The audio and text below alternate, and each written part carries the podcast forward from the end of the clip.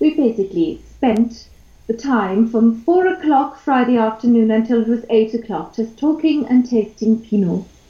And I thought, okay, screw my screw the motorway, screw my schedule. If if somebody's putting that stuff in front of me, I'll just lose a few hours of sleep. And I, you know, it was just it was one of those days where every single appointment is an eye opener. And yeah, I just got into my car and drove, you know, into the direction of home. I had a hotel booked halfway on the route, and I just thought how lucky I am.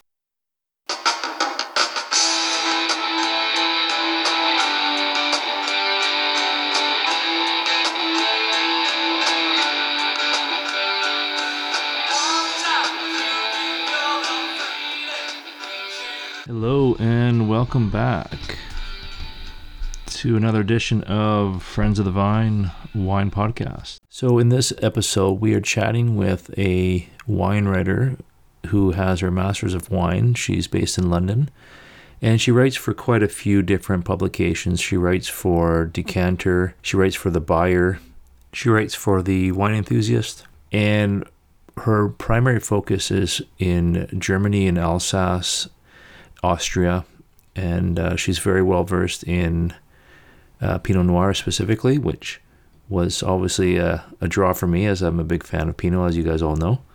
My good friend Christina, who I had on one of the previous episodes, uh, was the person who mentioned I should chat with Anne as a as a person who is a, a, a great wine writer that uh, also uh, has a master's of wine, and those were a couple of the things I was looking for in my next guest. So it's a great conversation, and it's funny because some of her most uh, poignant stories that she tells or or some of the segues that she gets on where she ends up in a tasting and um, some of her tastings that she gets into it just just fabulous the experiences that she's having right now. So let's get right into this conversation shall we? I'm glad i have you. Well hello. So you ask away, and I will try and do my best to answer. well, let, us start with I'll start with a compliment because I, I was talking with Christina Rasmussen and I said I need to talk to someone about current wine trends. I need to talk to someone who's got a master's of wine. The first name that she gave me was yours. Oh, that's very kind, even though I'm not sure that I am useful on trends. If well, I were, I'd be sitting in my Italian castello counting my money. That's funny. How long have you been into wine and, and just kind of, you've obviously been on this journey for a while now. I have. And um, just last December, December 2018, I celebrated my 10th anniversary of being a freelancer. And before that, um, I was published before, but then I was still working another job. So it's been quite it's been quite a while now. It's been a decade, you said. Exactly. Yes. How did you How did you get into wine in the first place? How What was your What was your path? I got into wine. Hmm, it's a good question, but there are several parts to this because it took me a while to get round to wine, and um, but there is one key moment. I think I was predisposed to it because I um, grew up very much with the seasons, very much as an outdoorsy girl, and um, very much in touch with nature and with a great appreciation for nature. Um, and then that is pretty much my childhood. But then I moved to London, um, and I moved to London in order to study literature. And I always, even as a teenager, as a child and as a teenager, I loved food and um, I remember going to the library as a child and just getting recipe books out and trying to cook and above all bake things. And um, when I was in London, um, I what my favorite pastime then was cooking and creating, trying out recipes. And I was reading cookery books like other people read novels. And mm. so wine didn't really figure that much. Wine figured as um, something where you're traveling and you're passing through a wine region. So, of course, you stop and you taste and you take some stuff home with you and you drink it and you remember it. But that was as far as it went. However, there was an interest, and I was on a camping trip, and I'm trying to remember what the year would have been. Oh, I don't know. Time goes so quickly. I was in a camping trip, and on this camping trip, we had the Christie's Encyclopedia of Wine with us anyway. And we happened to be in Tain-l'Hermitage in the Rhône and um, happened to stop by at the little um, shop that Chapoutier has in Tain-l'Hermitage in the Rhône. And these people gave me two glasses of white wine and they said, okay, this is the same grape, the same vintage. This is from old vines, and this is from new vines. And I tasted those two, and I thought, you're having me on. That's not possible. Mm. And this really was the parting shot for me to look into this. And so when I got back from holiday, I started looking into wine courses. You know, and then I did various wine courses, but I found them frustrating because they were all about oh, la di da, this is burgundy, and la di da, this is full of strawberries, and blah blah, whatever. There was no structure. It was all kind of um, very well. It was um, aimed at people who were just, you know, wanted to have a pleasant evening, wanted to be entertained, whereas yeah. I really wanted to understand. And so I started on the WSET courses. I can't remember how I found out about them, but I started. And then I thought, yeehaw, here we go. There is structure. And this is what I needed. I needed structure. I wanted to learn. With that, with that framework of the WSET, I really started learning and I never stopped. I'm still learning every day today. So, yes. And I, I remember it was in 2006 that I started um, with the WSET. Yes. There, there's such a popular way to get into wine and and even over here in, in Canada and stuff that they're definitely extremely popular and, and uh, have have helped kind of launch a lot of a lot of people's interest into wine. Absolutely, and the fact that they are um, that it is an international picture and that each wine is looked at through exactly the same kind of system helps you immensely to make up your mind. And it introduced me to so many things I had no idea about. And I also remember, you know, like the, the good thing about WSET also is that you start very at a very easy level, but then with each level you advance, um, it really notches up what is required of you and what you learn. And I remember when I finally took the diploma, that um, there is the paper two, which is about viticulture and winemaking. Mm. That was the moment when I realized, oh my, there is so much going on here of which I understand nothing. But it also was the point at which I then, and I remember this really as a turning point, this unit two of the diploma level at the WSET, as being the point where I could go into a winery and ask the right questions. And that really was a turning point for me where I realized, okay, so now I, I know what to ask, and people see that I have not just a passing interest and they will give me real information. One of your main um, one of your main magazines that you write for is, is the Wine Enthusiast.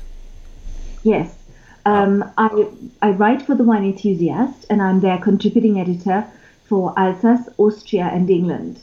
But apart from that, I'm also a freelance and I write a lot for the world of fine wine. I write occasionally for Decanter, occasionally for German Falstaff and Vinum, and um, for uh, an online site here in the UK called thebuyer.net.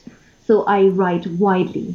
And my work for Wine Enthusiast, um, being a contributing editor for a particular country means that you review all of the wines um, from that country. So um, tomorrow I'll be tasting my last batch of Austrian wines because last week two pallets of samples arrived. So that's um, one being a wine enthusiast contributing editor means that you taste a lot and you you know you blind taste, you write your notes, you input those wines into a system and um, so that's that's very active tasting work. But on top of that, I also get to write for them, which is wonderful. Mm.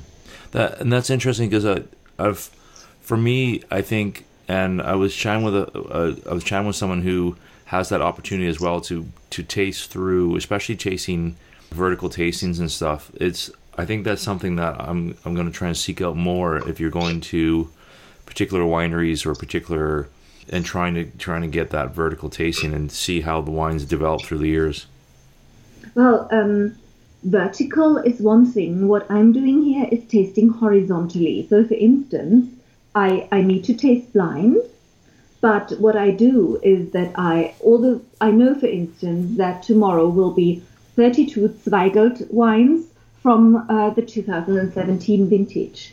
So I'm blind tasting them to describe them, to come up with a quality score, but I don't spend any moment thinking about what could this be and where could it be from. Mm. So um, it's a very different kind of blind tasting, but um, it certainly helps. And what helped me, and what I always tell students and anybody who wants to get into wine, that what really helps you is to taste, say, doesn't really matter where you start. Take one grape variety and taste that grape variety from different countries. Take one grape variety and taste uh, taste it through different vintages, different origins, different winemaking styles, because the only way you find out and build a taste memory is by by having that experience, by comparing and contrasting. Um, and this is the only way to really build experience. It, it makes a lot of sense, especially I, I noticed that you're a, a big Pinot Noir fan as well. Yes. and and that's that's my that's kind of my grape of of a lot of the people who listen to my my podcast know that I always talk about Pinot, and um, that would make sense to to follow that formula and to taste it from you know wherever it's grown in the in the world. Absolutely, and I think with a grape like Pinot Noir, which really does grow internationally and which um, has such a great following, and so many people who are trying their damned hardest to make it the best it can be. It's always fascinating to taste it from no matter where it's from. So um, yes, Pinot has so many faces, um, and yes, they're all they're all interesting, and some of them just stop us in our tracks. That's a good way to put it. Yeah, and that that was my about six years ago, I guess now. Um, we did a road road trip through Burgundy, and um, my my wife's cousin lives in the in Provence, and we we did a road trip up through um, up through Burgundy up to Paris, and just going through the region and just and just tasting, you know, the best you know the best that the world has to offer. Shall we say? It was just amazing. And it is an amazing experience especially tasting wines where they were made, talking to the people who made them, walking in the vineyards where the grapes grew. That's a wonderful and wholesome experience, I think, and also a necessary experience if you want to get professionally involved with wine, um, because otherwise you'd be talking through your hat if you if you talk about things and you haven't been there and you, well, um, not everybody can afford to travel, but certainly it helps to to um, you know experience how wine is made, where wine is grown. What helped me pass my exams um, was that I worked vintage, and um, that taught me so much because I, I didn't grow up on the vineyard, and um, it wasn't you know agriculture wasn't my background, so it was very very interesting to to do that sort of work. There's something from recent that was a real emotional connection with you and a real emotional experience that you've had recently with with a particular um, you know a particular bottle. Yes. Um, if i go to the fridge i get them out now. Hang on. So um, this happens in the course of my everyday work i told you i was just tasting my way through um, a load of austrian samples yeah and um, last Tuesday, I was tasting, um, amongst other grape varieties, um, the grape variety St. Laurent, which is a beautiful indigenous Austrian red grape. And what is one of the most beautiful aspects of my work is that I, you know, um, my neighbor who helps me make the bottles blind, she comes in at eight o'clock in the morning. Uh, she blinds up all the bottles, we number them, and then she leaves again, and I start tasting. And there are, of course, wines you like more and wines you like less. And sometimes that's hard work. You know, imagine yourself in front of 40 bottles of something you have to get through and write, even if the wines are very similar, write beautiful individual notes. Mm-hmm. So it can be hard work. But the most beautiful thing is if in that blind lineup there is a wine that just stands out and sings.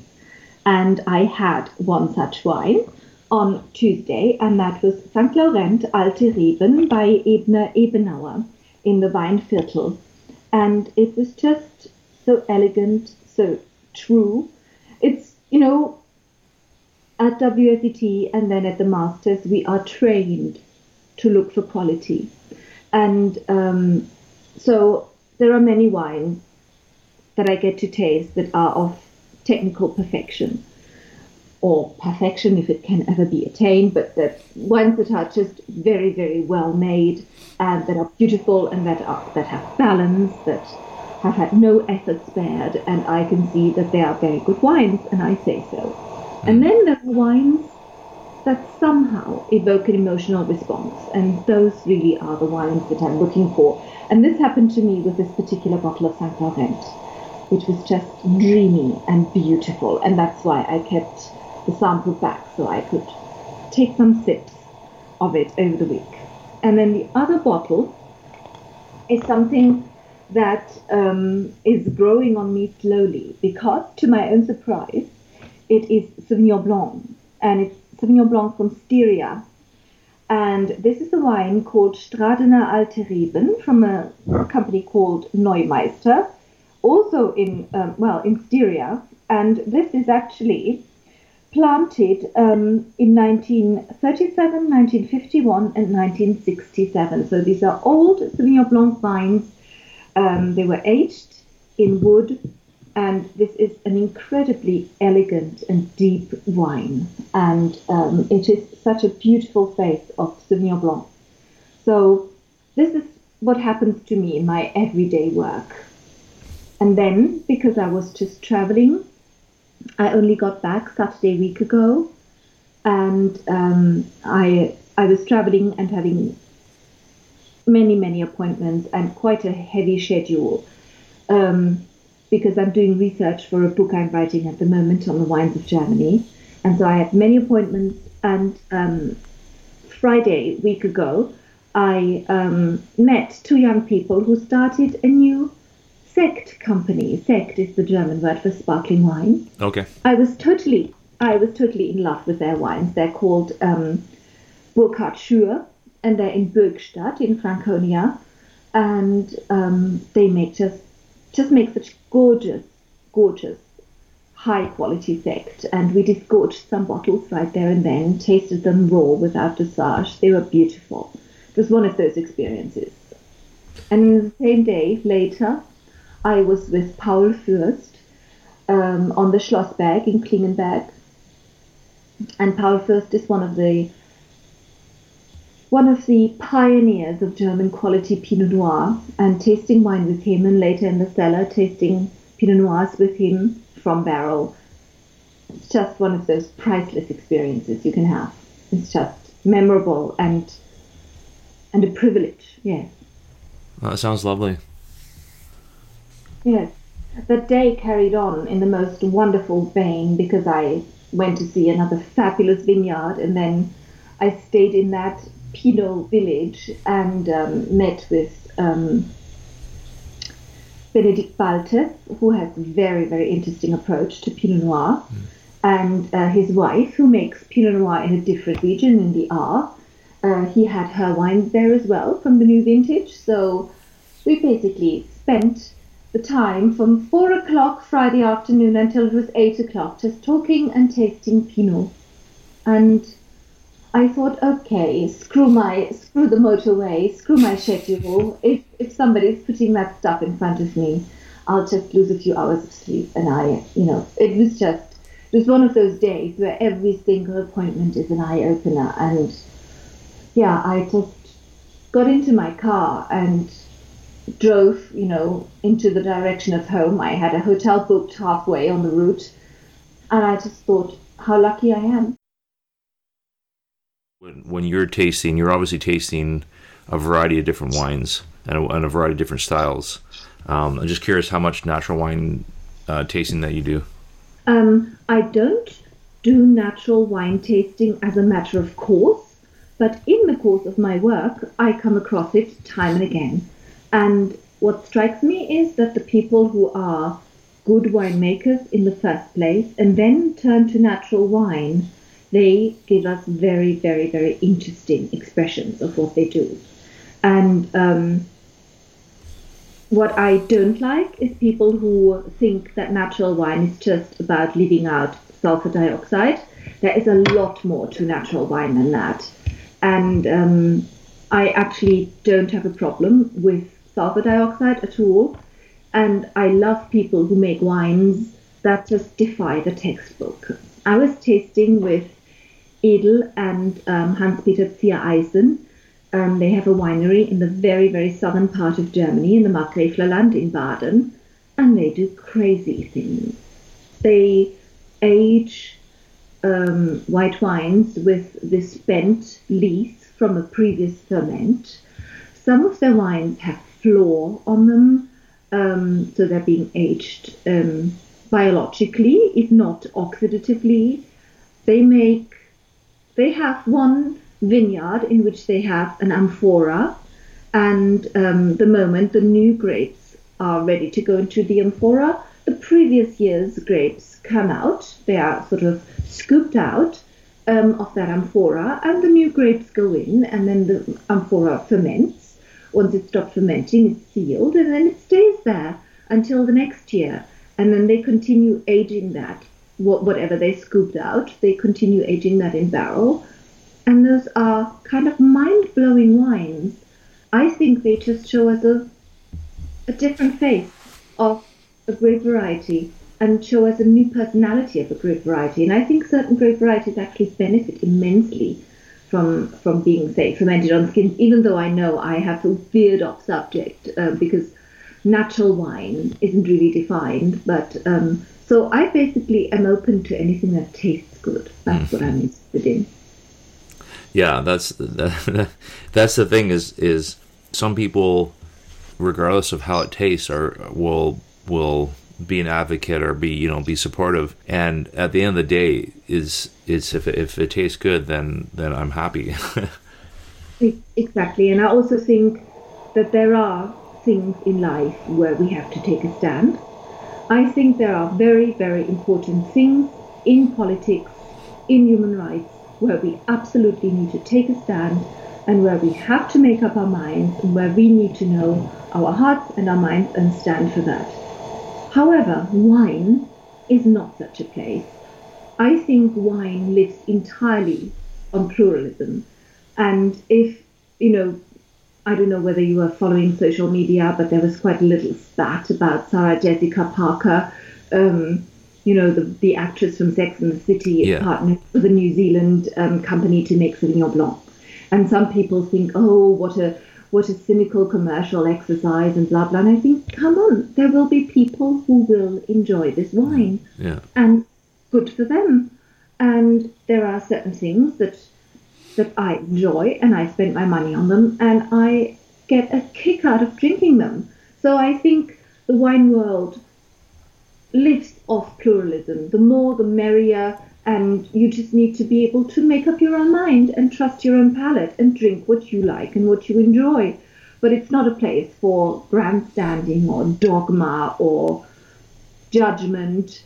I think it's exactly that sort of thing that um, that that still makes this idea of elitism cling to the wine world. Yeah.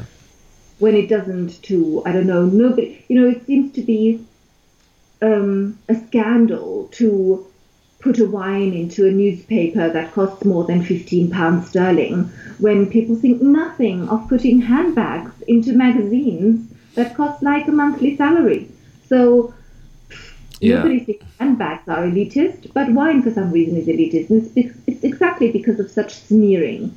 And yeah. yeah. So I, I have no time for that. Everybody should drink what they like. There's people who, for whatever reason, want to put up barriers and want to make make wine, uh, like you said, an elitist thing, or or it, for me, I, I, I can't I can't um, agree more because regardless of how they get into wine, uh, and whether they're they're they're buying ten dollar bottles or hundred dollar bottles, if they're enjoying it, they're enjoying it, and and however however they get into it, there's winemakers in um, the U.S. that were former. Um, there's one who's like a former NFL quarterback, and he now owns. He's retired now, owns a winery, and he's making wine, and he's probably he's probably brought people in the wine that would have never got into it in the first place. Absolutely. Sorry, I, I, I just remember the name is Drew Drew Bledsoe, I believe, and he's um, in in Washington State. Mm, good for him, and I and I completely agree with you. This is a thank God this is a free country and a free world in which you live, I live, um, and people can follow their pleasure. And wine is a cultural product, and there is, you know, there's low culture, there's high culture, and there's something eternally middlebrow. But who are we? You know, it's just I don't want to judge anyone for the wine they drink, full stop. We have never had such a golden age of wine where so much quality wine was available to so many people. And I think sometimes um, wine, wine writers forget about that. Of course, there is discernment. You know, the there is always there will always be, um, you know, proper literature, and there are far fewer people who read Virginia Woolf than people who read I don't know whatever popular author is in at the moment. But that's just par for the course. You know, it's it's a it's a specialist subject, and you, if you are so inclined, you learn about it, and there is lots to find out. And if that makes, if you know, if that gives you a kick, by all means, read my weirdo, nerdy articles that I publish in the World of Fine Wine. If, however, you just want to have some lubrication um, for a Friday night and you drink whatever plonk you find, that's fine with me too. I'm not here to be a missionary. You know, I'm I'm in a niche, writing for a niche. That's how I see it. Actually, one of my friends, one of my work colleagues, is actually an Italian wine scholar. Um, so he's always he's always um, he's my my Italian wine expert that I always talk with about because uh, I'm always trying to find the the Pinot equivalent from other regions if that if that makes any sense. You know what I mean? Mm-hmm. So um, he's he's always trying to promote Italian wines with me with with ones that he knows that he that he thinks I'll like. Wonderful. I hope you've tasted a Nerello Mascalese with him. That's exactly the one that that was his first. That was his first one that he he said you need to try this. If you like Pinot, let's start with this one. and you know what somebody said to me, which I wish I had thought of, that um, if Nebbiolo and Pinot Noir had a secret love child, that would be Nerello Mascalese. that's that's a great way to put it. And um, I don't know the availability in Canada, but if you're a Pinot fan, you must taste German Spätburgunder. No, I haven't tried that one yet. I'll have to. I'll have to try that one. You must. Can you email me the um, um, or how do you how do you spell that? Spätburgunder. Let me email you right now. Sure. It's the German. It's the German name for Pinot Noir, and um, I have written extensively about it and I love it. And that is what I was tasting with those Franconian producers um, last week. So let me just find my umlaut. Here, Spätburgunder. It's in your inbox now. Cool. Wonderful. That's great. Oh, there we go. Perfect. And if there are any more questions, I'm at my desk this week. Okay. Right. Thanks, Anne. Thank you. Take care. Okay. I think we're going to leave it there for now. Thanks for listening. For more wine conversation and podcast updates, you can follow us on Instagram at Ian's Wine Truths. Check out our website for great photos of our guests, friendsofthevine.podbean.com. Take care. Have a glass for me.